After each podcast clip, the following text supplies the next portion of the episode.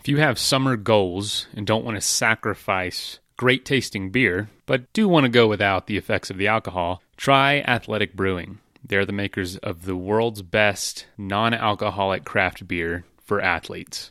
Also, CS Instant Coffee. If you're a coffee fan like me, you'll want to have good coffee in the backcountry or in places that it's hard to make a fresh cup. Give their single serve 100% Arabica coffee packets a try. Discounts for both of those in the show notes. I find it really interesting how standing up and playing a musical instrument in a in a little village in Spain to many people sounds as scary as getting on a bike and cycling across a continent, if not more so. And it really gets into the heart of the stuff that so often stops us doing the adventures we want to do. This is the Adventure Sports Podcast, where we talk to athletes, adventurers, and business owners from around the world of adventure sports. Whether you're climbing Mount Everest, starting a bike shop, or getting up off your couch to take your kids hiking for the first time, we want you to have the motivation and inspiration you need to chase that next adventure.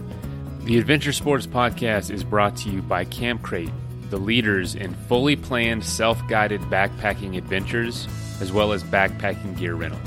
You can check them out at campcrate.net.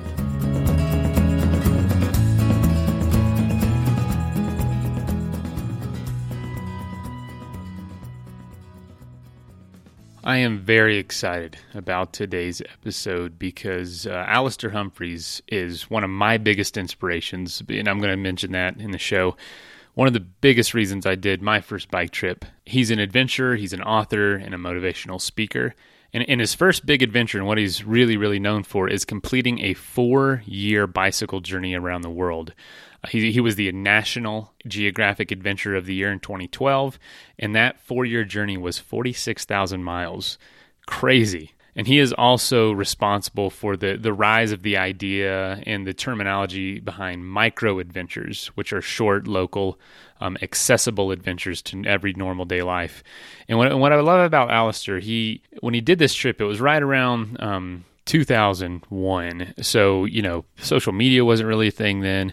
Um, so many things were, were just not the way they are now. And so he's been able to kind of, his career, his career has taken off because of this in the sense like his life is different because of this trip. He's built a career out of the outdoors. So we're talking more about that career and what his life is like now and what it's kind of gone through. But he's done other things like he ran, um, he did a 150 mile race, foot race across the Sahara Desert where he broke his foot, but he still completed the event. He has rowed across the English Channel to raise a million dollars for a nonprofit. He has rowed across the Atlantic Ocean. I mean, just crazy stuff. And then in uh, a few years ago, he, he had a film come out called Into the Empty Quarter, which documented his walk across the empty quarter desert with Leon McCarron. And he's just an absolute quintessential British explorer, but it, you know, modern turn, you know, modern day. So it's more of adventure based than it is exploration in today's world.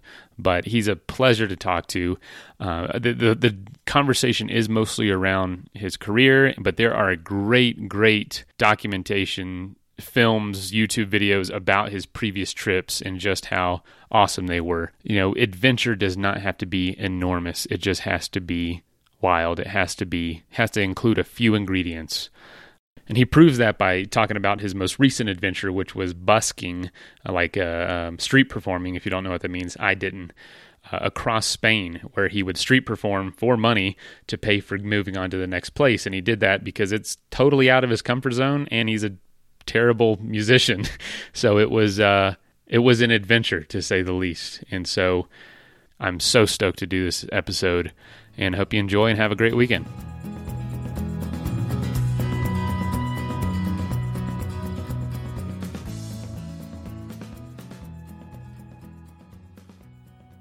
Where are you? Where are you calling me from today? I, am supposed to ask you that question now. I'm I'm I'm coming from Denver, Colorado. That's home. Okay. Yeah. I I, uh, I briefly was there um, a year or so ago doing a talk. I did one talk in a Boulder and then one talk in a very boring um, hotel in Denver, um, a flying visit. Oh, really? Wow. Well, was it just a, a speaking engagement? Yeah. So just and luck, luckily, I managed to tie together two companies to into one plane trip, which was good. Oh, Um, yeah, it was just a brief visit, but That's awesome, man. That's great. And so, so where are you coming from today? uh, I'm in a little shed in my garden um, where I work. It's ju- just outside London. How far? Um, well, about half an hour on the train, so um, not not really in the wilderness, unfortunately, but it's quite a convenient place to be. Um, and I have a nice post-it note in front of me now saying "climb a tree" because on the first of every month I go and climb the same tree um, near to where I live, a big, huge old oak tree, um, and I'm doing it uh, once a month throughout the year. And May today, this is the first time there's going to be green leaves on it, so I'm really looking forward to that when we finish our talk. Oh man, that's fantastic. Oh gosh, so is that part of your uh, micro adventure campaign? Yeah, sort of. It's just I've I've realised that I like doing things that kind of measure out a year, uh, whether that's the seasons or once a month. And something like climbing a tree every month, you see how the obviously the tree changes through the year, but also it's just a chance for me to think about how my last month went and think what I'm going to do the next month, and just p- be a bit more observant of time passing. Plus, I get to climb a tree like a kid. And I'm sure that doesn't take too much time either. Well, exactly. It's literally, uh, well, it's about five minutes to my house. I climb the tree, sit there for five, ten minutes, and come home. And I've, it's already, it's becoming a genuine highlight of my year now. Um, I've, I climb to the same point each time and take a photo in the same place. You can see how the, the tree is changing. Um, so it's a nice, a nice progression through the year. I have a mountain right behind my house, and you know, I, I know we're going to talk about it, but I love, I love the micro adventures. You know, it, we interview a lot of people from the UK on this show. Almost every single one of them mentions the word micro adventures.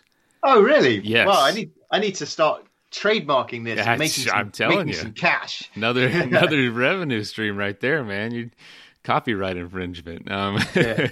but I'm not, I'm not sure that's quite the spirit of the game, is it? Right, It's right. Not suing people, suing people's ass. I, I, what I love about it is that these activities like that, you know, you just kind of in the busyness and the how serious life is, you just kind of neglect little things like that. Like I can't possibly take time away from all these meetings to go climb a freaking tree. There's, you know what I mean? That seems so. Can you imagine opening up some businessman's journal to see that pinned down? Yes, yeah.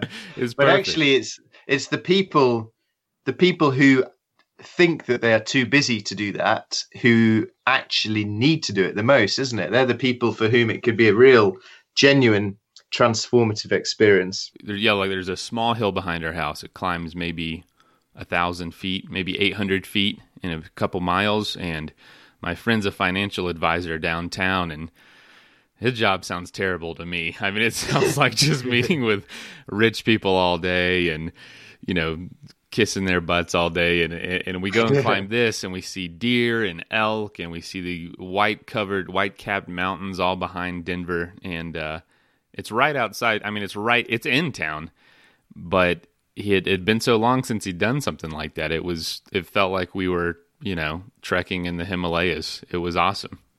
That was Nice. just last week. So, oh, nice. oh, it's incredible. Yeah, it's nice to try and build up the habit of those things as a way for a chance to hang out regularly as well, isn't it? Absolutely. So, man, I I don't even know where to start. I want to say thank you first of all. Your uh your first bike trip inspired me to do my first, uh, which was Oh, cool.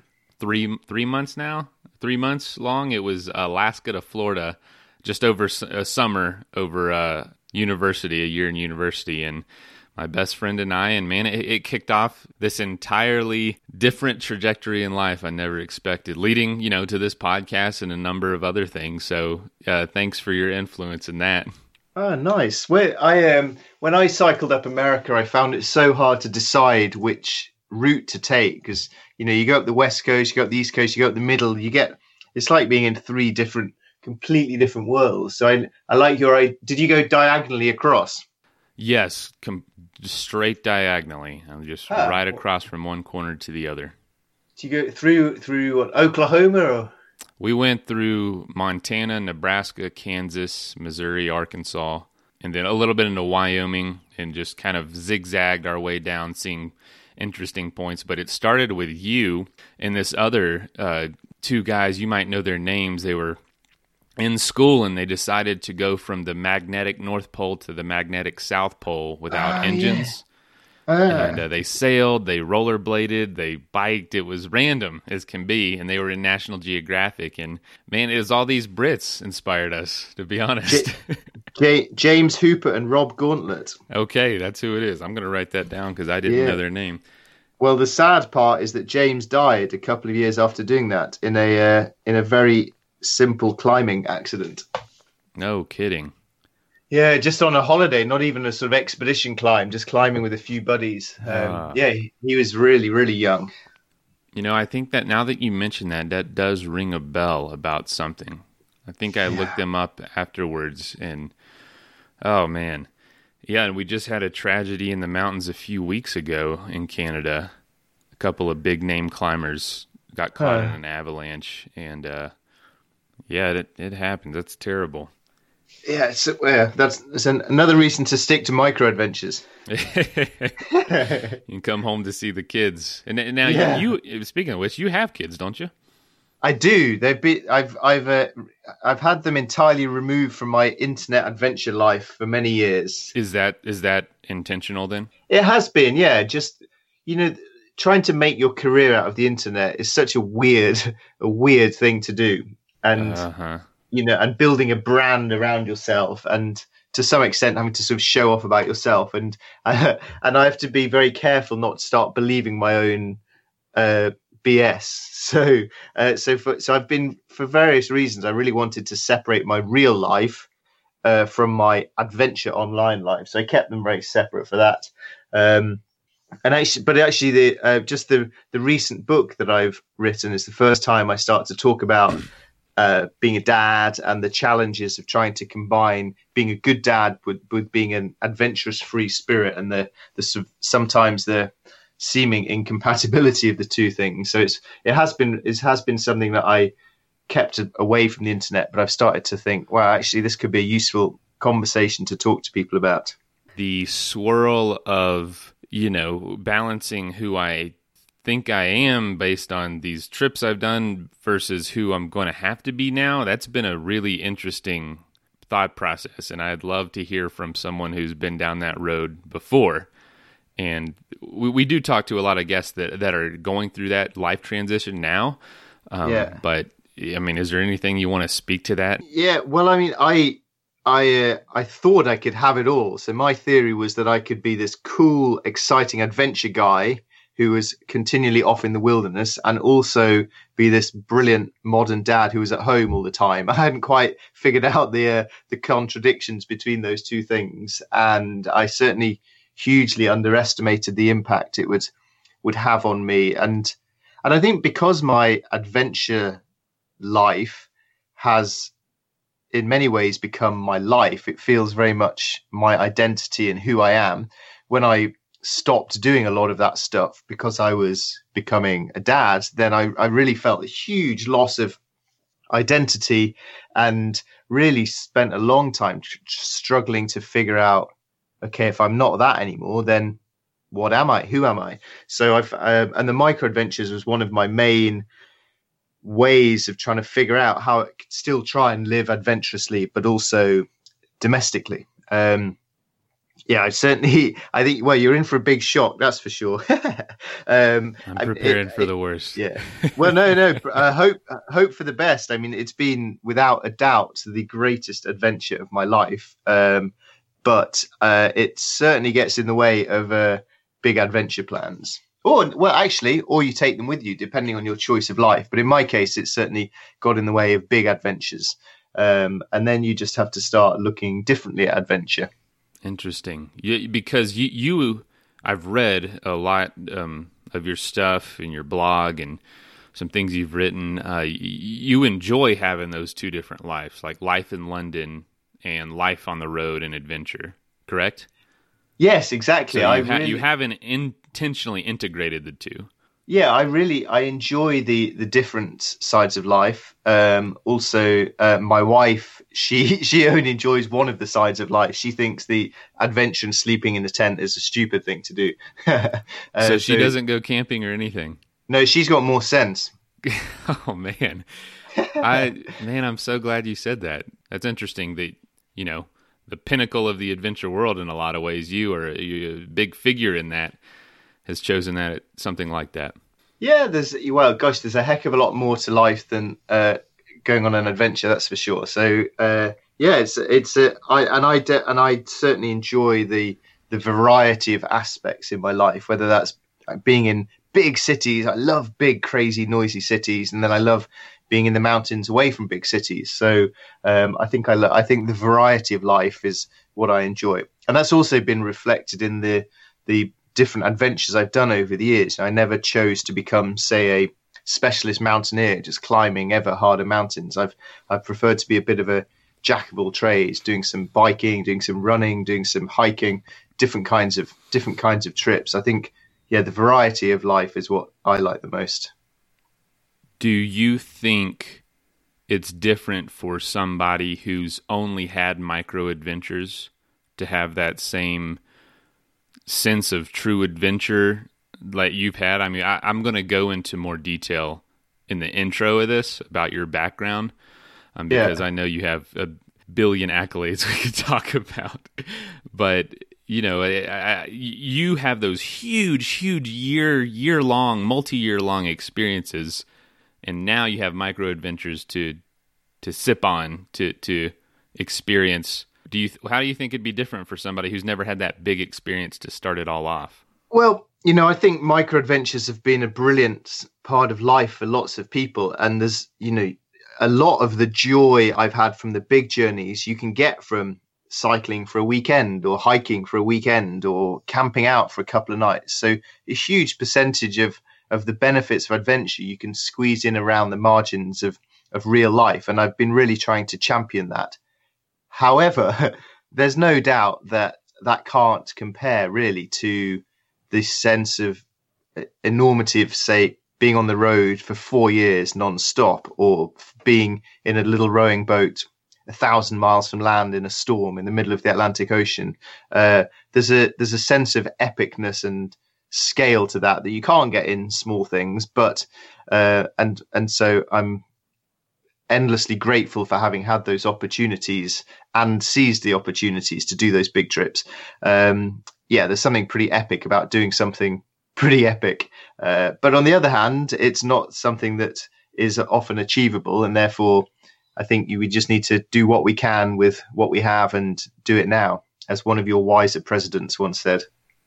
Absolutely, yeah, a, a, a good president at that. Yeah, you know that's interesting. Um, having been able to do the you know a lot of people probably told you that was a once in a lifetime experience. Um, at the time did you believe that? And that now do you say yeah that that probably is true. Life life gets complicated quickly. I think when i was when i was um, cycling around the world those four years in my late 20s i think i anticipated then that i would to some degree or, or another spend the rest of my life being some sort of wild man, whether on the road or living in strange and crazy countries.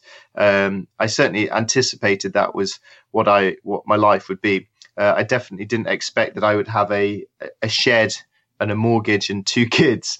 Um, but then again, if you'd asked me my life when I was ten, I'd have probably spent said that I anticipate spending the whole of my life eating ice cream and watching cartoons on TV. So, uh, what what we're after in life ch- changes over time as well, doesn't it? Athletic Brewing is pioneering non alcoholic craft beer. Yeah, I said non alcoholic craft beer. And there's a number of reasons you might want to do that. Whether you're training for an event, which a lot of our listeners are, or you know if you if you're babysitting and don't want to be drunk in case something happens i mean stuff happens but you still want to sit down and enjoy the game and have a beer this is an incredible option for a full flavored full bodied beer. Each can is only 50 to 70 calories with ipa golden ales stouts and tons of seasonal offerings. Athletic brewing is a great option if you want that craft brewery taste uh, but not deal with the effects of alcohol itself. Uh, if you'd like to save 15% on your first order, go to athleticbrewing.com and use the code ADVENTURE at checkout.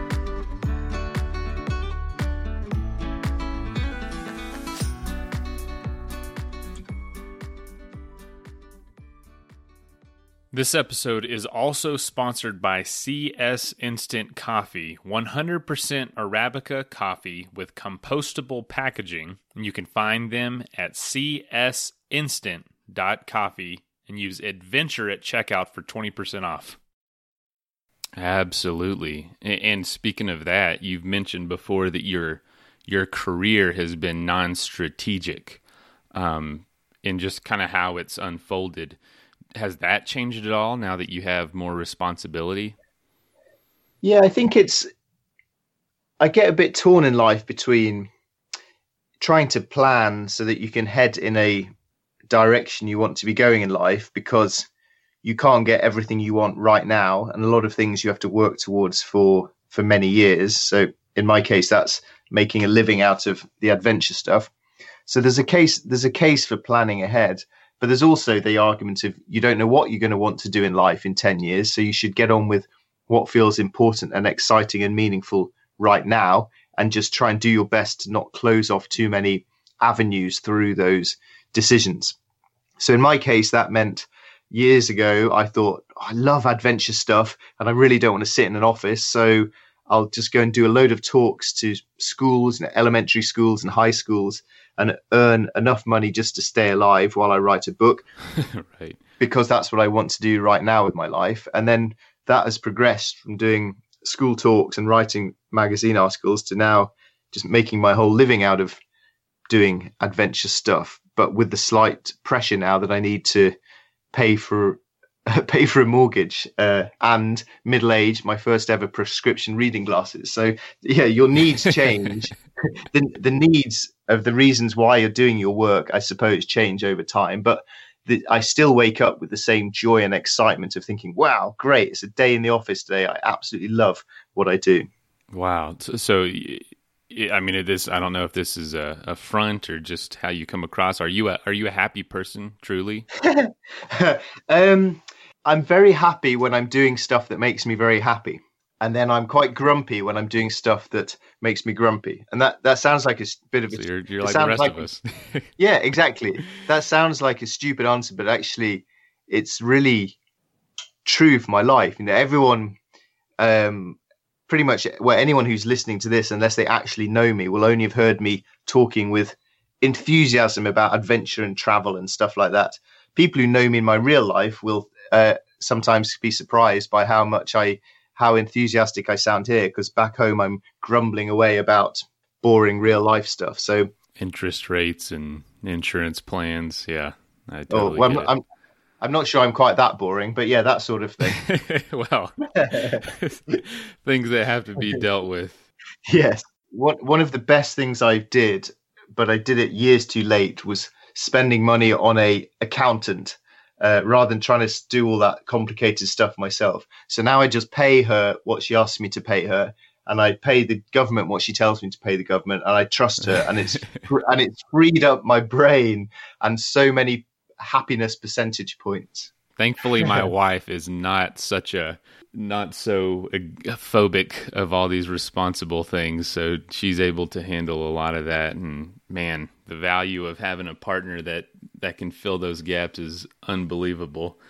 Um, you know, you're you're building this. You've built this uh, career. It's kind of like all on your shoulders. Do you ever feel like have you ever wanted to throw in the towel and say this is just too hard, or has it been a steady, consistent climb for you? Because it's hard to tell for us. You know what I mean? You're the one that's going through it all. Um, I guess you know, for quite a few years, like anyone starting out, I had a lot of worries about money and crikey, am I, is it possible to earn enough money from talking about myself right. to make this viable? Can can I make this work? Can I make it work? And it's it's become a great relief now that I've got to a a nicely happy, sustainable point whereby I'm pretty sure that I, as long as I keep doing this, I can pay the bills, and that's great. That's a huge relief. every so often, though, I think, wow, I've been doing the same thing for about 20 years now. Maybe it's time to go and become a, a carpenter or a fireman or, or something like that. So every so often, I consider that I should go and do a big change. But then the trouble is, I can never think of anything that is so much fun and uh, so requires so little actual hard work uh, as what I'm doing now, and therefore I just keep doing what I'm doing. Um, and the third aspect of me thinking that is a, a, a serious one in that it's like the the old the old story of the golden goose. You know, I I'm the golden goose of my life and my business. So in order for me to have a living, I need to keep doing interesting stuff and writing and talking about it. And that means that when I'm 60, I might have to go and sleep in a tent on some mountainside when I'd ra- much rather be sitting on the sofa watching TV. So I'm conscious that it's I'm kind of playing a young man's game with no uh, with no exit strategy. It's like a beautiful bartender that begins to age. You know, so, sometimes a, a younger, prettier person is going to step in one day and kick you out of your job. yeah, exactly. Well, you know, I I've started to do quite a few bits of work for different brands now, so making films for them or stuff like that. And I just had my first rejection this year on the grounds of I don't appeal to millennials. uh, which really? is a, what was that about? Uh, it was some some brand wanted to you know showcase their product, and they decided that if I was doing it, that wouldn't appeal to millennials. So that was my first wake up call that uh, I'm getting old. Wow, man. That is funny you say that. We had some young guys on the show a couple weeks ago, and we heard from all these high school and college kids saying, Wow, it was so refreshing to have a young person on the show. And I'm thinking, Hey, I'm not old. Like, what are you talking about? I'm still, I'm still young. But I'm like, yeah. To them, we're talking to a bunch of mid 30s, maybe early 40s year olds, and to me, that's not old. But you know, to them, it it seems like a a, a lifetime away. Yeah. I'm sorry. How did that rejection feel?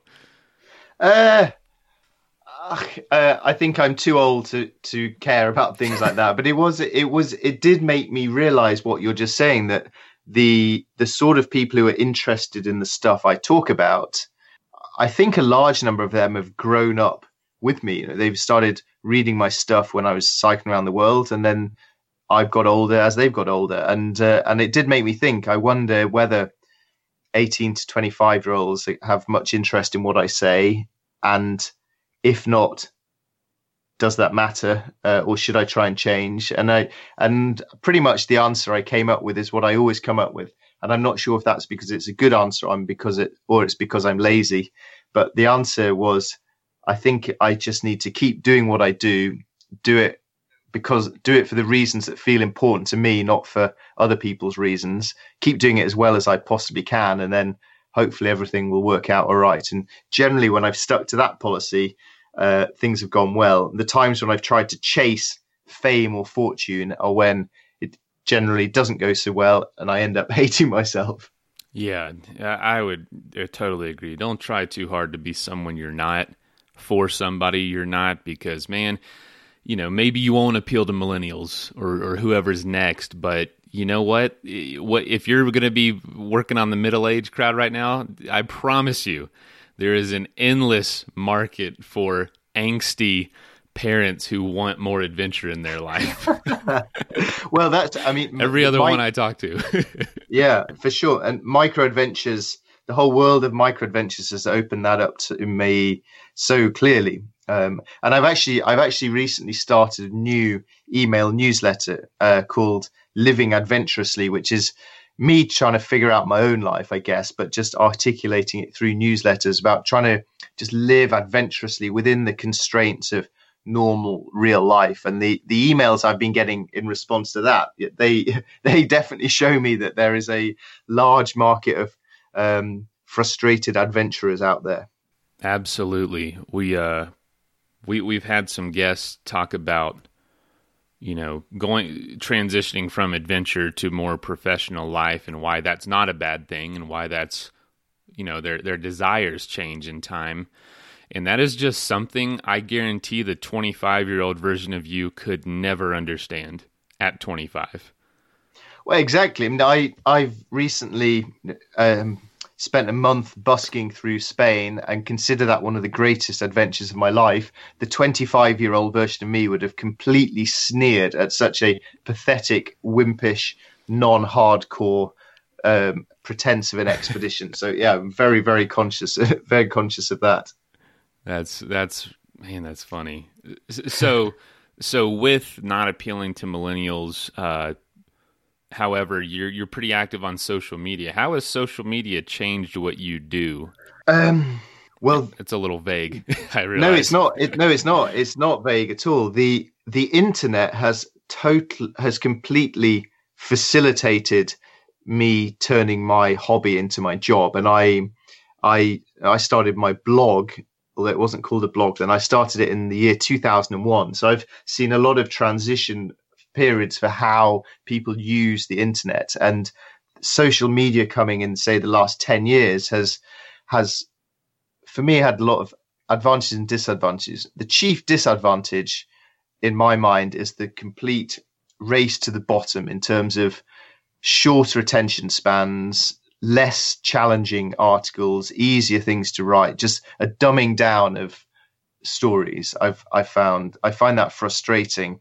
Um, and and yet the good side of it of course is there's this endless appetite for content and the potential to find your exact little niche of people. So i'm not going to appeal to a million people but i perhaps appeal to thousands of people who are looking for exactly the same sort of stuff that i'm looking for. And in that sense it's an absolute gem of a of, of a thing for for making this choice of lifestyle viable um, my one of the main difficulties is to try to remember why I'm doing adventures, as in when I'm up on a hilltop, I should be out there because I want to do it, not just because it'll look great on Instagram. And uh, and the second aspect of it, which we touched on earlier, is I need to remember that uh, social media is not real life, and I should not necessarily believe everything I see or even put on social media and just keep myself grounded in reality a little bit more. Um, Is that something you struggle with? No, it's one of the reasons. It's one of the reasons why I've chosen so vehemently to separate my real life from my internet life. You know, there's huge amounts of things that I do in my life that it just never occurs to me to get out my phone and tweet about and i'm really glad of that separation thing so so the only struggle comes really when i'm out doing something vaguely adventurous that's when i'm starting to think in the back of my mind i'm thinking hang on this isn't just a bike ride this is work and then and then the uh, and then my brain starts worrying about oh, I should try and tell some sort of story about this, um, which is a bit annoying, but it's it's a heck of a lot better than most day jobs. I'm very aware of that. Wow, man, I, I, didn't know that was an intentional thing for you. Because I'll, I'll, be honest, until I started researching for this interview, I did not know you were married and had kids. Well, yeah, I mean, I and I've uh, deliberately kept them um, com- completely apart, really, just for some sort of sanity thing. And actually, how do they feel about it? Uh, they feel fine. Yeah, it's uh, they, you know, my uh, my wife doesn't write about me on her office LinkedIn page. So I don't think, I don't think, uh, I don't, I don't feel too sad about that. Was, the, the, the change for me really was a couple of things. One was I was noticing increasing numbers of people yearning to do adventures, yearning for micro adventure stuff, that sort of thing, but struggling because of the constraints of real life of you know family family commitments essentially and and i realized that i was in a position to try and perhaps help these people if by talking about that, and yet I never had chosen to do so. And the second part um, was was um, as I was writing my book about Spain, which was on the one hand it's a simple adventure story of busking through Spain with no money, but I was but to leave it as only that was missing out a huge part of why I did the trip and why it was important to me, which was as a way of me trying to to try and um, resolve a lot of these conflicts and dilemmas and being pulled in lots of directions that I was facing in my own life. And that trip was a way of me trying to consolidate it all and sort my head out and uh, and accept that middle age had fully arrived. And so writing that in the book forced me really to think, right, well, I just need to now tell the world about this sort of stuff. It's uh, it's um, and that and what I have to do now is make sure that I keep a separation in my head from work and real life still. What what is, what is busking?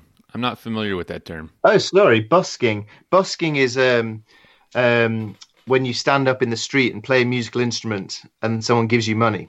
Oh, so like panhandling or like a street performers, we call yeah, exactly. Yeah, wow. yeah. I didn't so, know so that. what did you do? Okay, well that's interesting. I need to translate this for my uh, for my. That American might be a brethren. term. I, I definitely know people that do that. I just never heard that term before. Okay, Yeah. so I decide. So my favorite travel book from about a guy 80 years ago walked through Spain playing his violin, and I've always loved that book and wanted to do it, but I can't play the violin, and the idea of performing in public terrifies me. It's like one of my deepest fears, up there with karaoke. So, so I decided that as a way of trying to again change the way I look at what adventure means to me, rather than just going off to do some tough guy adventure thing, what I should really do was something that really scared me and really was filled with risk and the chance of failure, which was to go and busk to play my violin through Spain for a month and to make it spicy, uh, to do it without a wallet or credit card and only surviving from the money I earned from my very, very bad violin playing. So you can't play. No, I'm really pay you to stop playing. Well, yeah, I am that kind of. I'm as bad as that is what you'd expect. I'm really, uh, you know, I I did seven months of lessons before I set off, which for the violin is really not very much practice at all. So I could play five songs of about 20 seconds each. Um, and they were very, very, very, very bad indeed. Uh, people would walk down the street in Spain looking at me with this strange look on their face of, "What on earth are you doing? You're you're clearly not from Spain. So what are you doing in our country playing this terrible attempt at music? It was a it was very very embarrassing, nerve wracking, but quite amusing experience. That had to be terrifying. Yeah, exactly. And I find it really interesting how standing up and playing a musical instrument in a in a little village in Spain to many people sounds as scary as getting on a bike and cycling across a continent, if not more so. And it really gets into the heart of the stuff that so often stops us doing the adventures we want to do, which isn't the practical constraints of not having a good backpack. It's more the fears and worries and what will people think about me or people like me shouldn't be doing this. I'm a grown man. I should be doing a spreadsheet or something. These these inner fears and vulnerabilities that stop us doing so many stuff, so much stuff. That that I think was at the heart of this uh, hike through Spain. So one of the best things you can do before an event or an adventure is get a good night's sleep. And to have a mattress that is specifically tailored to adventure athletes is even better. A lot of folks don't realize the quality of a great night's sleep, and Bear Mattress has recognized that, and they are building mattresses specifically for athletes, and they have been named the best mattress for athletes by Sports Illustrated.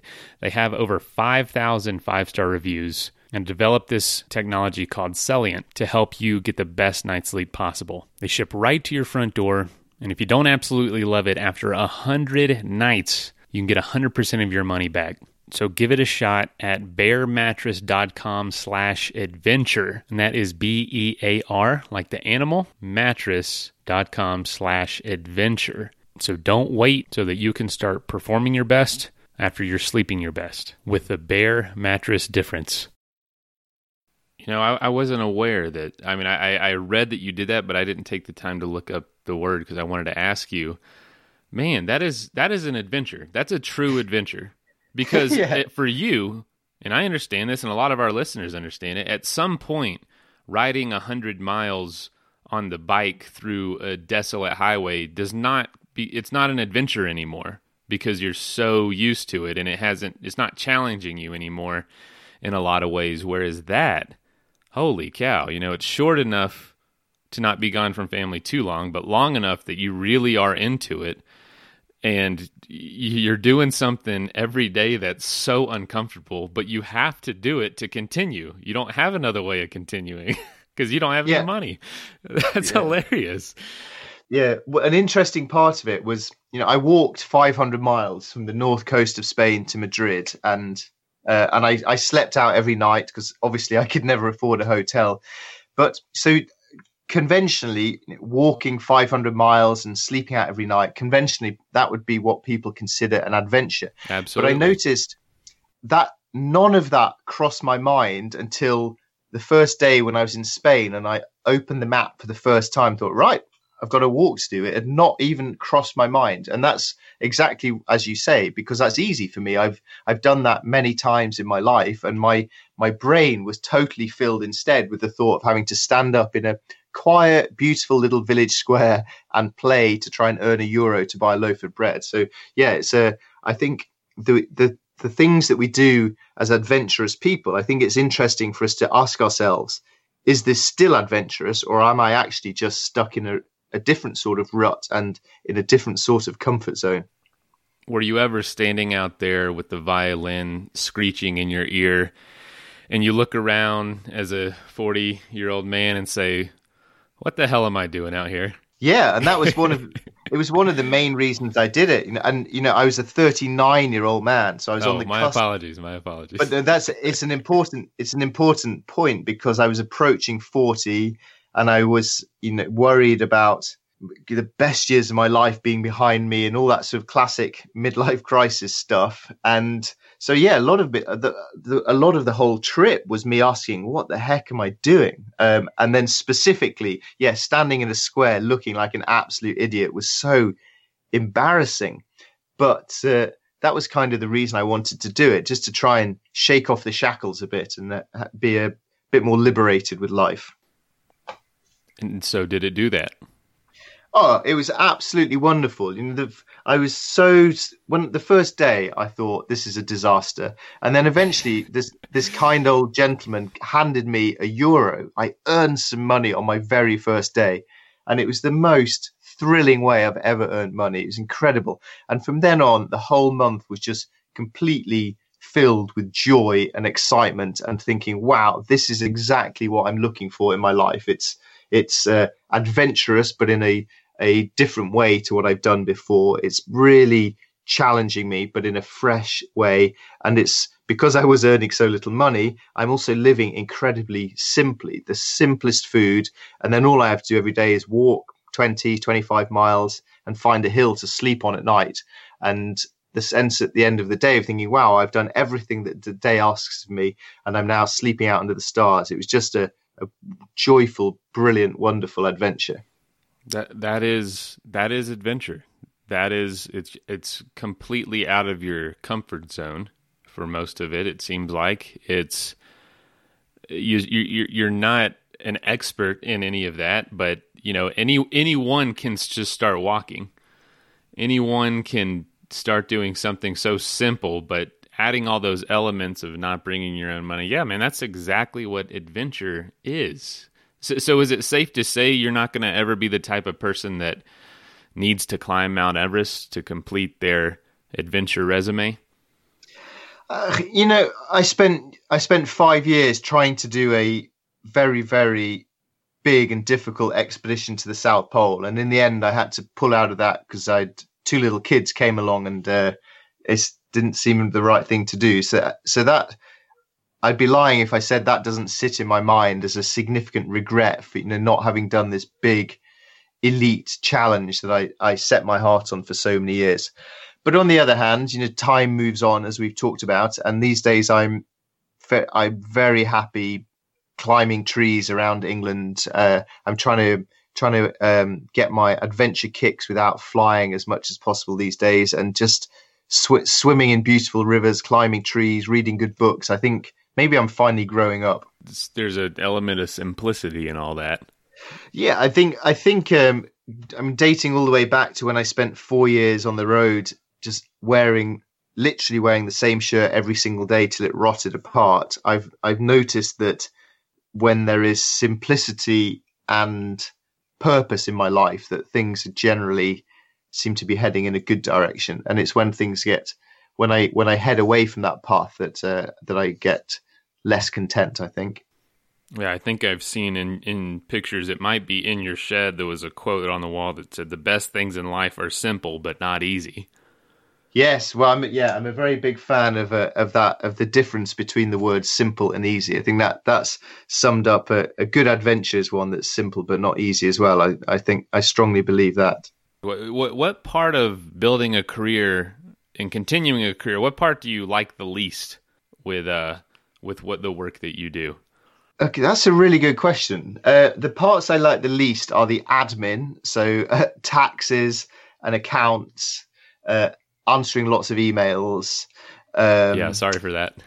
yeah, so I I, dis- I dislike that side. Um, having to sell stuff. So, you know, I spent the whole day yesterday trying to work out a social media blitz for trying to sell my book, and man, I didn't really enjoy doing that. So, um, I think I enjoy pretty much everything else, but uh, I sometimes get a bit weary or and worried that uh, my greatest stories are in the past, and I still have to tell people about that time when I cycle around the world 20 years ago.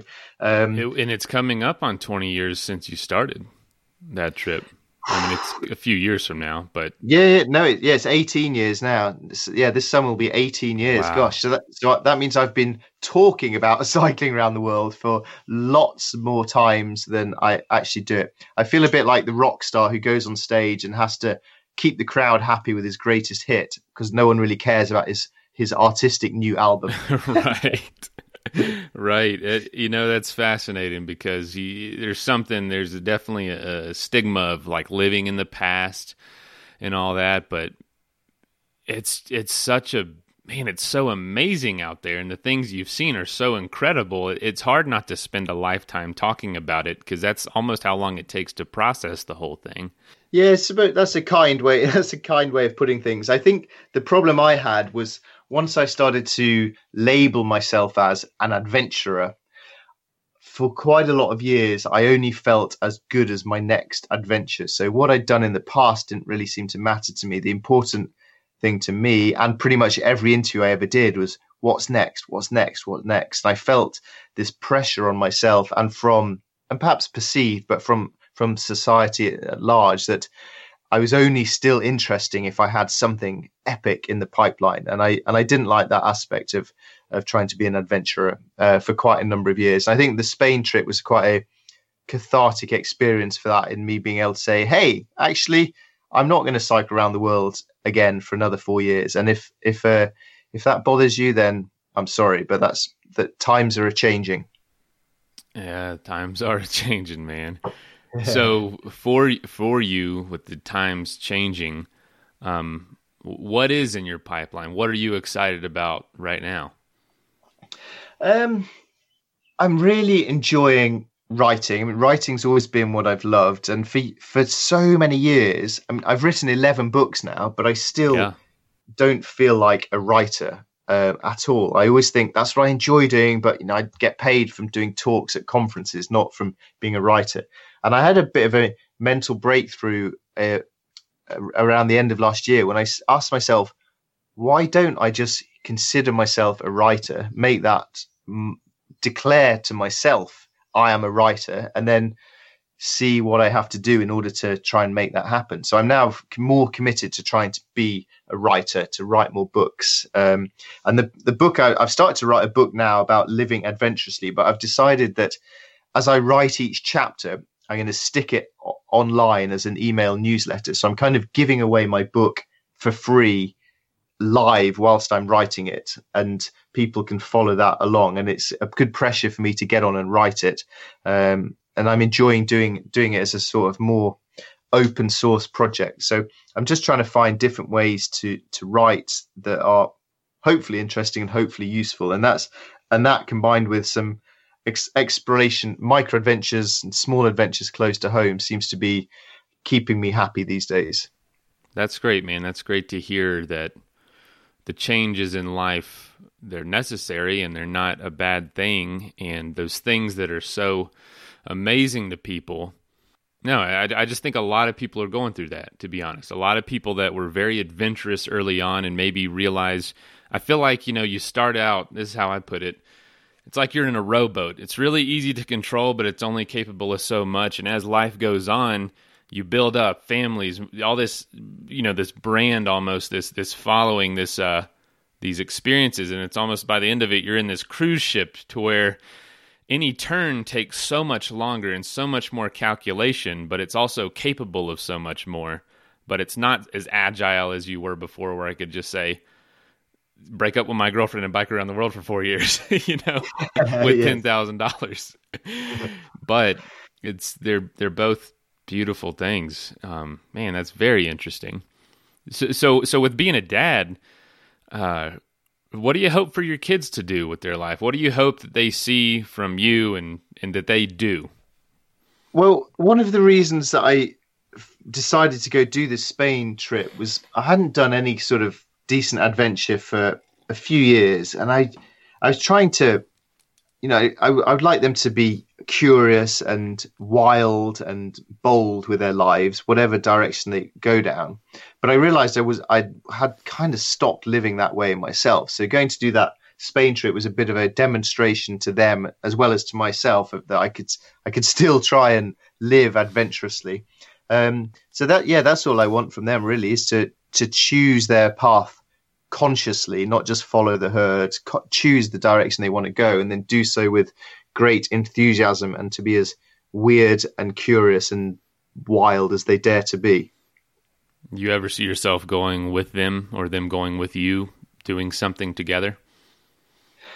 Yeah, that would be great. I mean, my my son's current ambition is to become a professional uh, soccer player. So I spend most of my life at the moment driving him for practice we've we've we've struck a deal that if he gets into the Premier League, then he's going to give me a million bucks to pay for taxi fare. So I'm kind of hoping he just becomes a football player, and then I can retire on his wages.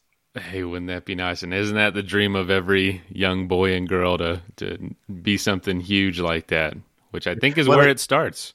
Yeah, exactly. And then you know, in reality, given that the poor kid has got my sporting genes, I'm pretty sure he's not going to be a professional athlete. And all I all I hope then is that when that crushing disappointment settles in, he uh, doesn't settle down for a boring life of mediocrity, but instead sets off on some other uh, crazy, ambitious dream and sees what direction that takes him in. Yeah.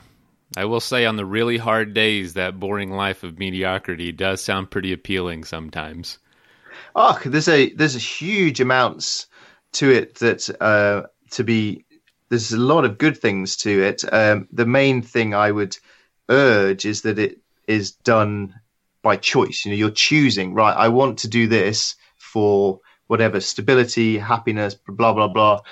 Uh, but making it an actual conscious choice, I think, is a really important part of uh, of what what I what I yeah. I think you've got to choose the direction as much as you're able to do so you look at someone's life and see, man, I would love that stability. I would love I would love just to look forward to cooking out with the family this weekend rather than trying to you know, do so many interviews or so many speaking engagements or write this much of the book and just let someone else essentially pay my bills for me.